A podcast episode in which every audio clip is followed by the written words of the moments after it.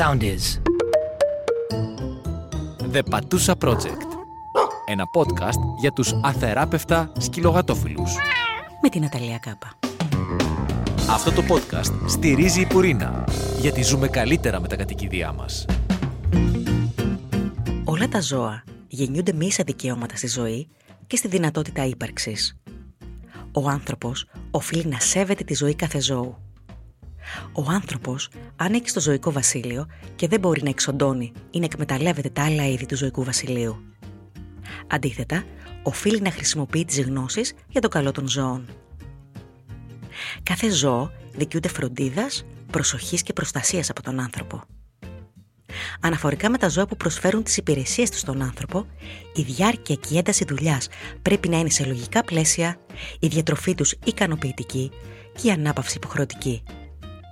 Αυτό που μόλις ακούσαμε είναι ένα απόσπασμα από την Οικουμενική Διακήρυξη των Δικαιωμάτων των Ζώων που υπογράφηκε στο Παρίσι τον Οκτώβριο του 1978. Η εικόνα που έχουμε 44 χρόνια μετά είναι κουτάβια στο πουθενά που ψάχνουν φοβισμένα τη μητέρα τους, που ψάχνουν στα σκουπίδια κάτι να φάνε ή ακόμα που βρίσκονται και τα ίδια στα σκουπίδια, καθότι για κάποιους η ζωή τους δεν έχει την παραμικρή αξία. Πόσες φωτογραφίες δεν έχουμε δει σε ιστοσελίδες υιοθεσίας με φιλόζωους που δεν τους πάει η καρδιά να γυρίσουν το βλέμμα και τα φιλοξενούν, ξεκινώντας μια οδύσσια για να βρουν οικογένειες που θα τους προσφέρουν λίγη φροντίδα και αγάπη. Εκτιμάται ότι στην Ελλάδα υπάρχουν περίπου μισό εκατομμύρια αδέσποτα ζώα, ενώ μόνο στην Αττική ο αριθμός πλησιάζει τις 100.000. Αλήθεια, πόσο μπορούν να καλύψουν τις ανάγκες τους οι φιλοζωικές και τα αντίστοιχα καταφύγια; Πόσα ζωάκια από αυτά μπορούν να φιλοξενηθούν σε τέτοιες δομές; Γίνεται φανερό ότι μόνο ένα μικρό ποσοστό μπορεί να βρει θέση σε ένα προσωρινό καταφύγιο. Το μεγαλύτερο μέρος παραμένει στους δρόμους, εκτεθειμένο σε κάθε λογής κινδύνους. Ο πιο αποτελεσματικός τρόπος για την αντιμετώπιση αυτού του προβλήματος είναι η στήρωση. Η αλήθεια είναι ότι πολλοί δείχνουν προβληματισμένοι και μπερδεμένοι σχετικά με την αναγκαιότητά της.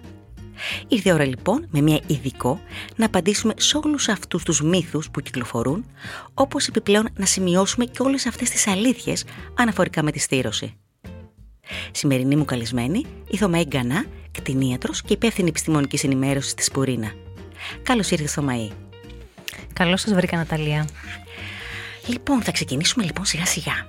Για την, να λέμε για τη στήρωση εννοείται, αλλά πριν για τους μύθους και τις αλήθειες επί της ουσίας, αλλά πριν το κάνουμε αυτό θέλω να, να σε ρωτήσω το εξής. Λέγεται ότι ο αριθμός των αδέσποτων τα τελευταία χρόνια της πανδημίας έχει αυξηθεί. Είναι αλήθεια; Δυστυχώς δεν υπάρχουν ακριβή στοιχεία και καταγραφή των οδεσπότων στην Ελλάδα. Πολύ είναι αλήθεια ότι λόγω της παραπληροφόρησης από τα μέσα υπήρξε μια αναστάτωση και μια σύγχυση και ο φόβος μετάδοσης ε, του κορονοϊού από τα ζώα. Κάποιοι λοιπόν ίσως προχώρησαν σε εγκατάλειψη. Υπάρχει όμως και η άλλη όψη του νομίσματος, όπως την είδαμε, που εν μέσω πανδημίας πολλοί άνθρωποι άνοιξαν τις πόρτες τους σε κάποιο αδέσποτο. Οπότε, ναι, σίγουρα θα υπάρχουν και τα δύο. Σίγουρα κάποιοι θα έχουν παρατήσει τα σκυλάκια τους στο δρόμο, αλλά σίγουρα έχουν ανοίξει και πολλές πόρτες για αδέσποτα εν μέσω πανδημίας. Α, ωραία, αυτό είναι ευχάριστο ότι έχουμε δηλαδή και το ένα και το άλλο. Βέβαια, θα θέλαμε μόνο το ένα να έχουμε. Σίγουρα. Αλλά OK, okay, θα, θα κρατήσουμε το καλό και θα συνεχίσουμε. Ο νέος νόμος λοιπόν για τα κατοικίδια έγινε πιο αυστηρός για τους παραβάτες. Τι λέει αλήθεια για την εγκατάλειψη; Είναι ένα θέμα που απασχολεί πάρα πολλούς, Ναταλία, είναι η αλήθεια. Ευτυχώς η ελληνική νομοθεσία είναι ξεκάθαρη πλέον. Η εγκατάλειψη δεσποζόμενου ζώου τιμωρείται από τον νόμο. Η εγκατάλειψη είναι ποινικό αδίκημα και έχει προβλεφθεί στους σχετικούς νόμους περί προστασίας των αδεσπότων και δεσποζόμενων ζώων. Η εγκατάλειψη ενός ζώου δεν αποτελεί μόνο ένα κοινωνικό και ηθικό παράπτωμα ή στοιχείο απανθρωπιάς, αλλά ο νομοθέτης θέλοντας να αποδώσει την κατάλληλη νομική ευθύνη, τοποθετεί αυτή στο βάθρο των ποινικών αδικημάτων με ποινικές αλλά και διοικητικές κυρώσεις. Συγκεκριμένα, όσοι εγκαταλείπουν το κατοικίδιό τους, τιμωρούνται με ποινή φυλάκισης τουλάχιστον ενός έτους και χρηματική ποινή από 5.000 έως 15.000. Οπότε, όπως καταλαβαίνουμε, έχουν πάρθει πολλά μέτρα για να αποφευθεί, αποφευθεί στην ουσία αυτό το φαινόμενο. Πέρα λοιπόν από τις ποινικές κυρώσεις, ο νομοθέτης για το αδίκημα της εγκατάλειψης δεσποζόμενου ζώου προέβλεψε και διοικητικές κυρώσεις. Έτσι λοιπόν τιμωρείται και με διοικητικό πρόσωπο 300 ευρώ. Θα ήταν πολύ ευχάριστο να υπάρχει μια καμπάνια από τα μέσα, σε συνεννόηση πάντα με τις φιλοζωικές και όλους όσους εμπλέκονται με τα ζώα, για να μάθει ο πολύς ο κόσμος τι λέει ο νέος νόμος λοιπόν για τα κατοικίδια, σωστά; Σωστά, Ναταλία. Και νομίζω πως οι φιλοζωικές εδώ κάνουν πάρα πολύ καλή δουλειά και βεβαίως και η ενημέρωση από τους κτηνιάντρου. Θα ήταν πάρα πάρα πολύ καλή ιδέα μια καμπάνια για αυτό το λόγο. Και πάμε τώρα να ξεκοκαλίσουμε λίγο τη θεματική στήρωση μέσα από ένα δεκάλογο αντιλήψεων που τείνουν να γίνουν η πραγματικότητα, ενώ κινούνται περισσότερο στη σφαίρα του μύθου. Βέβαια, θα μας τα εξηγήσεις εσύ καλύτερο, οπότε ξεκινάμε. Λοιπόν, μύθος ή αλήθεια; Πρώτον, Υπήρχε και υπάρχει για χρόνια η πεποίθηση ότι είναι προτιμότερο να στηρώσεις ένα θηλυκό ζώο αφού γεννήσει μια φορά. Μύθος ή αλήθεια; Πολύ καλή ερώτηση και όντως είναι μια χρόνια πεποίθηση, αλλά πλέον βάσει των τελευταίων ενημερώσεων από την κτηνιατρική κοινότητα είναι απόλυτα ασφαλές για την υγεία πρωτίστως αλλά και για την ανάπτυξη του θηλυκού να στηρώνεται ακόμα και πριν τον πρώτο ίστρο, δηλαδή 6 μέχρι 9 μηνών. Έτσι μειώνουμε την πιθανότητα ποιομήτρα, νεοπλασίας των μαστών, ανεπιθύμητης εγκυμοσύνης και όλο του αριθμού των αδεσπότων στους δρόμους. Δεύτερον, κάποιοι πιστεύουν ότι όταν στηρώνει ένα αρσενικό, χάνει την ικανότητά του να είναι καλός φύλακας ή κυνηγός. Μύθος ή αλήθεια; Και αυτό είναι μύθος. Η ιδιοσυγκρασία του ζώου δεν αλλάζει. Εάν ο σκύλος σας ήταν φύλακας ή κυνηγός και πριν τη στήρωση, θα συνεχίσει να είναι και μετά.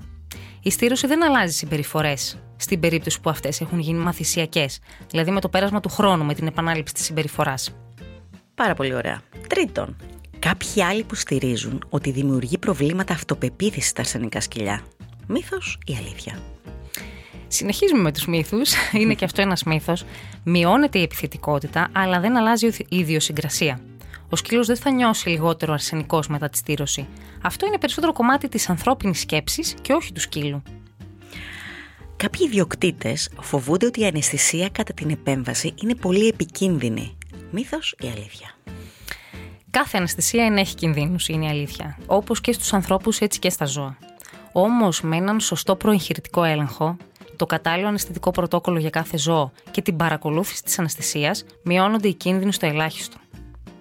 Ό,τι συμβαίνει και με τους ανθρώπους. Επί της ουσίας. Πέμπτον, Όλοι πιστεύουν ότι η στήρωση συνδέεται με την αύξηση βάρους. Μύθος ή αλήθεια; Είναι αλήθεια. Συνδέεται γιατί πάβουν να δρούν οι ορμόνες που ρυθμίζουν το μεταβολισμό. Οι σκύλοι και οι γάτες μετά τη στήρωση έχουν χαμηλότερες ενεργειακές απαιτήσεις και η διατροφή πρέπει να προσαρμόζεται στις μεταβαλλόμενες ανάγκες του ζώου.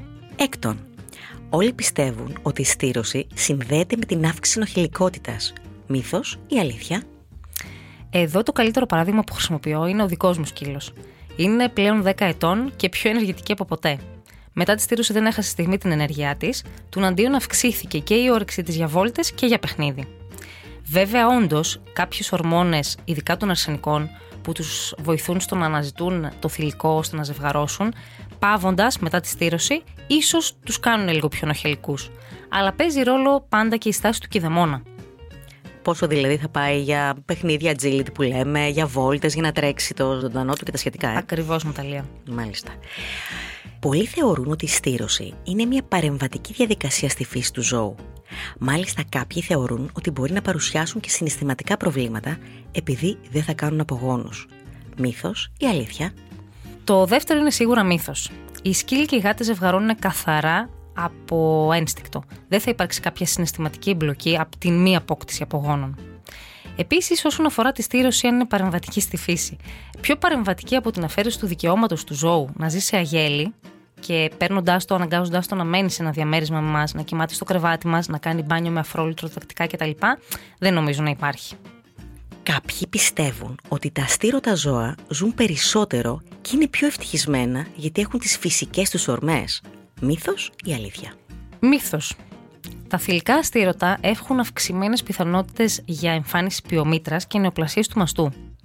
Τα αρσενικά επίσης γίνονται επιθετικά, υπάρχει κίνδυνος για καρκίνο του προστάτη ή των όρχων, βρίσκονται συνεχώς σε μια αναζήτηση θηλυκιάς και όλο αυτό τους προκαλεί δυστυχία. Έχουν ένα μόνιμο άγχος και εγρήγορση. Σίγουρα θα το έχετε παρατηρήσει και εσύ, Ναταλία, εφόσον είχες σκύλο, σε διάφορα πάρκα σκύλων, κάποια τρελαμένα συσσαγωγικά αρσενικά που δεν απολαμβάνουν το παιχνίδι, αλλά είναι σε μια διαρκή εγρήγορση, σε ένα στρες, ψάχνοντα να βρουν κάποιο θηλυκό. Πιο ευτυχισμένα, μάλλον τελικά είναι τα στηρωμένα ζωάκια, έτσι πώ τα ακούω. Ακριβώς. Ένατο. η ιατρική πράξη της στήρωσης είναι ακριβή.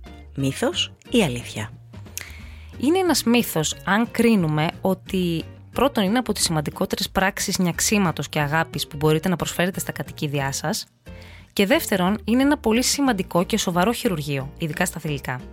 Μπορεί να θεωρείται ρουτίνα, γιατί στα ακτινιατρία είναι καθημερινό φαινόμενο, αλλά αυτό δεν μειώνει τη σοβαρότητά του. Υπάρχουν κατάλληλα αισθητικά πρωτόκολλα, συνεχής παρακολούθηση. Υπάρχουν ζώα τα οποία την ώρα που τα πάει ο ιδιοκτήτης για στήρωση μπορεί να βρίσκονται σε ίστρο, να έχουν πολλές αιμορραγίες. Οπότε, αν κρίνουμε από όλα τα παραπάνω, αυξάνει αυτόματα και το κόστος του χειρουργείου. Οπότε ουσιαστικά αυτό το κόστος για αυτό που συμβαίνει, για το καλό που θα αποκομίσει το ζωντανό από αυτό, είναι μικρό. Αυτό καταλαβαίνουμε. Και για το τέλος, η βασική ερώτηση που θα πρέπει να μας μείνει. Η στήρωση σώζει ζωές. Να δούμε λίγο τα ωφέλη για την υγεία του ζώου. Βεβαίως και σώζει ζωές, είναι μια αλήθεια. Όπως είπαμε και παραπάνω, οι, τα θηλυκά που δεν έχουν στηρωθεί κινδυνεύουν με την εμφάνιση ποιομήτρας, η οποία μπορεί να προκαλέσει και το θάνατο του ζώου, νεοπλασίες του μαστού, στα αρσενικά μπορούμε να δούμε καρκίνο του προστάτη, των όρχεων, αυξημένη επιθετικότητα, με τη στήρωση επίσης περιορίζεται η άτακτη συμπεριφορά, όπως τη λέμε, που προέρχεται από τη σεξουαλική οριμότητα, όπως είναι το μαρκάρισμα της περιοχής. Σίγουρα όσοι έχουν γάτες θα το έχουν παρατηρήσει και μέσα στο σπίτι, αλλά και οι σκύλοι, οι αρσενικοί ειδικά, κατά τη βόλτα τους. Το κατοικίδιο επίσης μπορεί να γίνει πολύ πιο στοργικό μετά τη στήρωση. Οι γάτες, οι θηλυκές μπορούν συχνά να γίνουν ευγενέστερες μετά τη στήρωση. Μειώνεται επίσης ο κίνδυνος εμφάνισης ορισμένων ασθενειών, όπως είναι η λευχαιμία και το AIDS της γάτας, το οποίο προκαλείται από τους τσακωμούς μεταξύ των αρσενικών γατών για μια περιοχή κατά τον ίστρο. Επίσης, μειώνεται η υπερβολική επιθετικότητα των γατών απέναντι σε θηλυκές γάτες. Όλα αυτά λοιπόν αυξάνουν το προσδόκιμο ζωής στα ζώα και στα θηλυκά και στα αρσενικά, μειώνει το κίνδυνος μολυσματικών ασθενειών και επίσης και οι τραυματισμοί από αυτοκίνητα. Πολλές φορές κατά τη διάρκεια του ίστρου, ειδικά στις γάτες, οι αρσενικοί τρέχοντας να βρουν τις θηλυκές ή και το αντίθετο, οι θηλυκές που κυνηγούνται από τους αρσενικούς, τρέχουν στους δρόμους και έτσι υπάρχει πολύ μεγάλη πιθανότητα να χτυπηθούν από κάποιο αυτοκίνητο. Από όλα λοιπόν τα παραπάνω, καταλήγουμε στο γεγονός ότι αυξάνεται σημαντικά το προσδόκιμο ζωής σε όλα τα ζώα, είτε σκύλοι είτε γάτες μετά τη στήρωση. Ευχαριστούμε πάρα πολύ Θωμά για όλα αυτά τα ενδιαφέροντα και τα πολύ χρήσιμα που μας είπες για τη στήρωση. Νομίζω πλέον δεν υπάρχει καμία αμφιβολία για το αν πρέπει ή δεν πρέπει να, να στηρώσουμε τα ζωντανά μας και αν μπορούμε κιόλας και τα δεσποτάκια της γειτονιάς.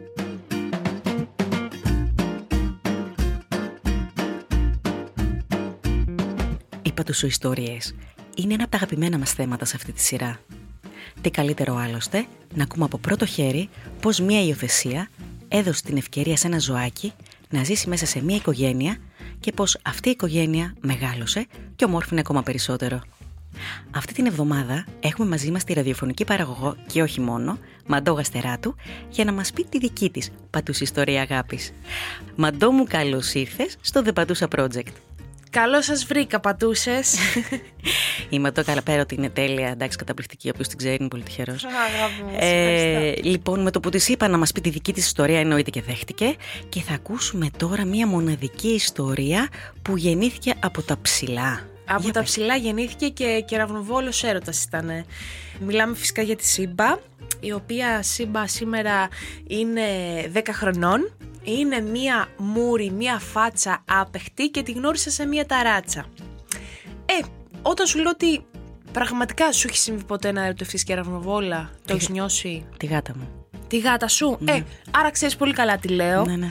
Είδα αυτή τη μούρη όπου και αν πήγαινα. Ξέρεις, με ακολουθούσε, πήγαινα γύρω, γύρω, γύρω, γύρω από το, το, το κτίσμα που τη βρήκα. Ε, και απλά την ερωτεύτηκα. Τη ζήτησα και ευτυχώς μου τη δώσανε. Και έκτοτε είμαστε μαζί, έχουμε, μετράμε πόσο 7 χρόνια μαζί και είναι ένας τρομερός τύπος, ένα πολύ ωραίο τυπάκι. Και αυτό που συζητάγαμε και πριν, ότι σου λέω, δεν ξέρω, νιώθω ότι αυτό το σκυλί έχει σοφία μέσα του. Ότι είναι όριμο από την πρώτη στιγμή που την πήρα. Ε, αυτή τη στιγμή τη μοιράζομαι με τον πατέρα μου και όταν λέω ότι μοιράζομαι κανονικά, το εννοώ ότι τη μοιράζομαι. Πώς έγινε αυτό τώρα, ξαφνικά; Αυτό πώς έγινε. Λοιπόν, καταρχήν να ξεκινήσω από το γεγονός ότι εμένα οι γονείς μου δεν με αφήνανε ποτέ να πάρω σκυλί σαν παιδί. Γιατί, εξής, υπήρχαν αυτά τα κλασικά τα AIDS που έλεγε η μάνα μου, Όχι, θα έχει τρίχες παντού και ε, τα σκυλιά ε, είναι. Μυρίζουν, ξέρω. Μυρίζουν, ναι. είναι μεγάλη υποχρέωση. Αυτό ήταν και το μόνο σωστό, γιατί πραγματικά ε, δεν θα πω υποχρέωση, ευθύνη. Τέλος πάντων, το είχα αποθυμένο και άχτη και όταν μου την έφερε στο δρόμο μου, ρε παιδί μου, ο Θεός, απλά δεν μπορούσα να παραβλέψω αυτόν τον έρωτα. Δηλαδή, θυμάμαι την πρώτη φορά που την είδα, ερχόμουν στη δουλειά, πήγαινα σε γυρίσματα, τη σκεφτόμουν. Πήγαινα στο, ξέρω, στο γυμναστήριο, τη σκεφτόμουν. Και έτσι οι επισκέψεις μου έγιναν πολύ συχνές εκεί στην περιοχή που την βρήκα και έτσι την υιοθέτησα. Τώρα για να ξαναγυρίσω σε αυτό που έλεγα ότι την έχω το story με τον πατέρα μου έγινε ως εξής. Αφού λοιπόν οι γονείς μου δεν με αφήνανε, αποφάσισα να υιοθετήσω ένα ζωάκι μόνη μου και ε, μέχρι τότε την είχαν γνωρίσει οι γονείς μου γιατί έμενα στο σπίτι το δικό μου. Οπότε ερχόντουσαν καμία φορά στο σπίτι, μπορεί να τη έβαζε λίγο νεράκι ο πατέρας μου, αλλά πολύ λίγα πράγματα.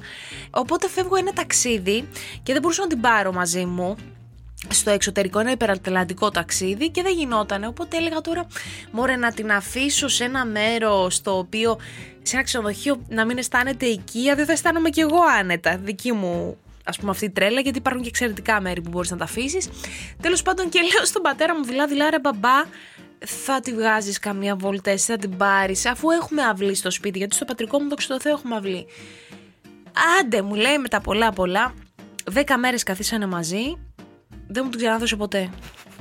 δηλαδή, ενώ δεν. Πώς να το πω, ήταν συνέχεια στο σπίτι μου, εννοείται μετά όταν γύρισα. Απλά μου έλεγε το εξής. Ξυπνούσα εγώ τότε, 7 η ώρα κάθε μέρα έφευγα από το σπίτι και επειδή πάντα είχε κλειδιά ο μπαμπάς μου, μου έλεγε να την πάω εγώ για βόλτα. Άλλο που δεν ήθελα κι εγώ.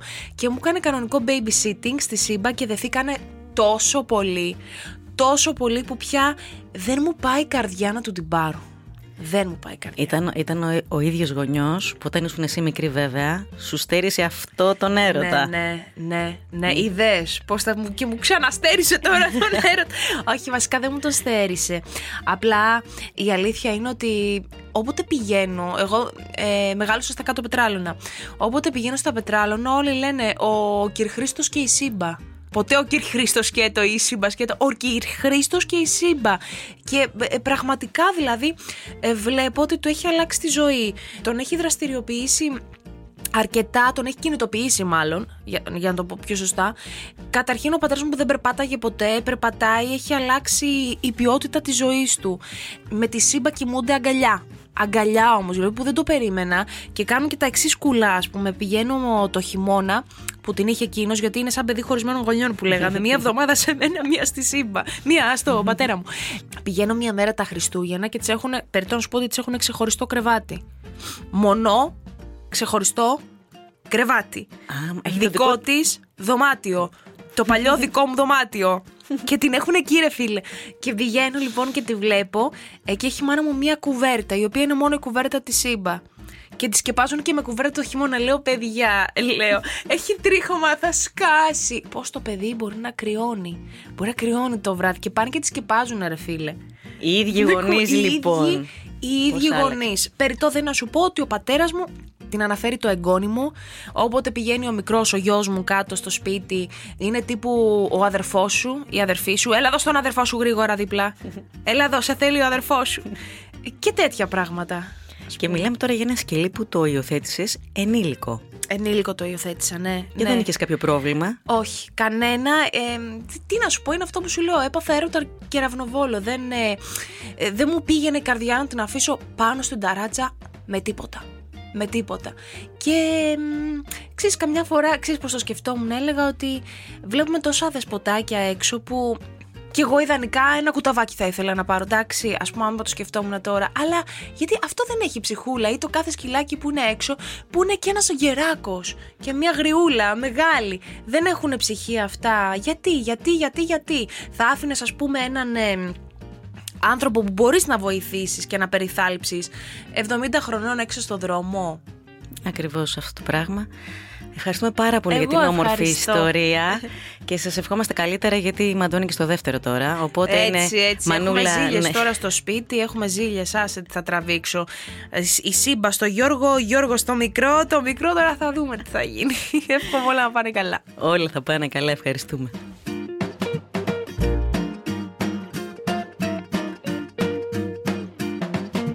Και Και δεν ξεχνάμε, αν έχετε κάποια άλλη ερώτηση ή προβληματισμό, μπορείτε πάντα να στέλνετε στο μήνυμά σας στο Instagram του The Patusa Project.